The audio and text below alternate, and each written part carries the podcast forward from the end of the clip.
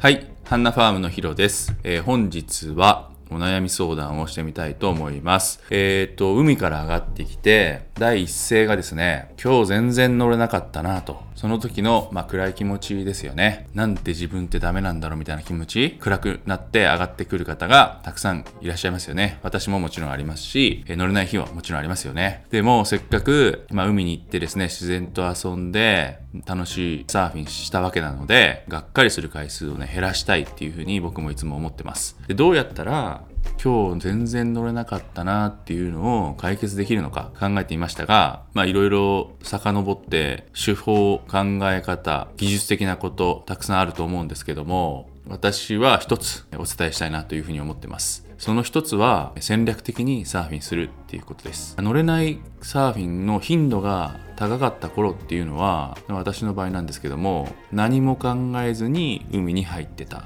来た波に乗っていたっていうことだと思いますね、えーいろいろ教えてもらっていく中でで一番なんか効果あったなと思うのはやっぱり戦略的にサーフィンするっていうことだったんですよね。これって技術的なことはあんまりなくて考え方一つで変わってで何ヶ月間かそのことばっかり考えてサーフィンするようになればいつの間にか自然に身についてでもいつの間にか今日全然乗れなかったなっていう日が少なくなっていった。その例をですねご紹介したい。それは私の原体験なんですけども戦略的にサーフィンするっていうのはビーチで体操しながら波を見ながら自分は今日どれに乗るかっていうことを明確にするっていうことですかね。何も考えずに入っていくんじゃなくて私はあれに乗るって決めるっていうことです。あれに乗るってどういうことを指してるかっていうと一番簡単なのはセットかミドルか。これは結構分かりやすいと思う。セットは間隔が結構長くってたまに来る大きいやつです。例えばそれを今日のラウンドの90点100点の波にしましょう。セットじゃない頻繁に来る波を70点ぐらいの波としますと皆さんはその70点の波を乗りに行ってますか？それとも90点100点の波を取りに行ってますか？っていう話です。これが決まっ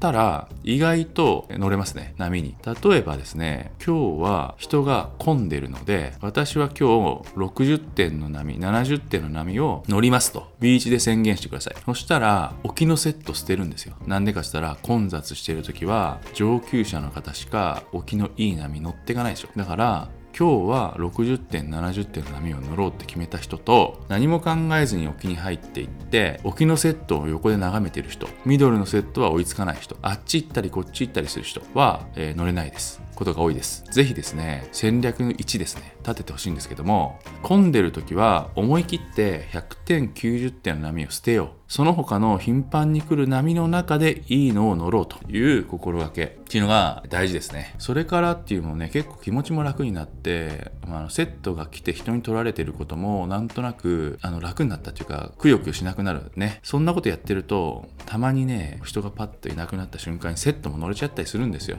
戦略あったからこその自分の心のゆとりもあるし緑でたくさん乗ってるからね。なんかねいい方向に行くような気がするんですよね。是非ですね人が混んでる時はセット捨ててもいいんじゃないですか？60点70点の波に乗ろうと思っていただいてもいいかなというふうに思ってますね。2つ目は人が空いてる時。人が空いてる時は100点の波積極的に取りに行ってくださいっていうよりも100点の波乗るぞって岸で決めてから入ってほしいんですよ。空いてるから100点の波取るって言葉にするとすごく単純なんだけどビギナーを卒業するレベルの方々ね実際海で見るといつもと同じとこでサーフィンしてるんですよね。あれと。せっかく空いてんですよ。誰もいないんですよあのピークに。誰もいないんだったらそこに行って一番いい波を取るぞって決めてやってみてください。大チャンス来たんですよ。人がいないんだから。空いてるとかね。迷惑にならないしっていう場合ぜひね行ってみてほしいんですよね。話を聞けば単純なんですよ。空いてるからいいとこでやろうっていうことです。今日ビーチで人がいなくてあそこにいい波が立っててちょっと長めだけどセットにはすごいたまにいい波が入ってるんですよ。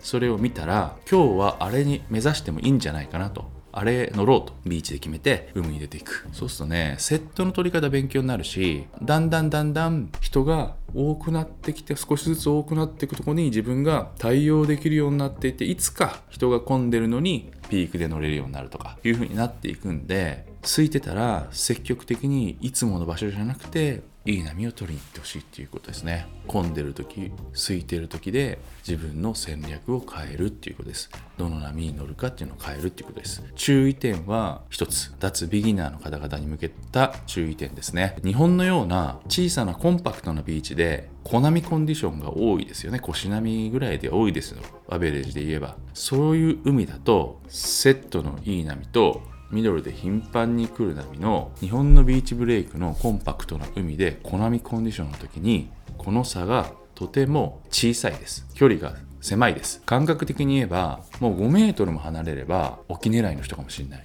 あの沖のセット狙いの人がすぐそこにいてミドルで頻繁に来る波の人がここにいるみたいな。これぐらいしか離れてない。だからこそ余計にみんなが分かって分かんない状態になってるってこと。すっごいいい波で大きい波だと結構セットは遠くてミドル狙ってる人は遠いんですよ。結構距離あるから分かりやすいんですけど基本そんな海じゃなくてましてや脱ビギナーの方々が練習してる波なので腰波って多いですよね。もももあるかもしれない。膝もあるかもしれないじゃないですか。小さい波であればあるほどこの距離はとても狭いのでセット狙いの人とミドル狙いの人とここすごく大事で混雑してるからミドルの波狙ってるんだったらちゃんと明確にこの5メートルこれは具体的に5メートルかどうか分かんないけどそれぐらいすぐそこぐらいのところをから狙うっていうのはすごく大事なことなんです。自分はミドルの乗るんだけど場所が分かってないっていうかみんなと一緒の沖の場所にいるとかみんなと一緒のポジションにいちゃうんですね。いがちなんですよ。だけど明確に自分の場所を決める。それはほんの数メートルの話ですよっていうのが注意点ですね。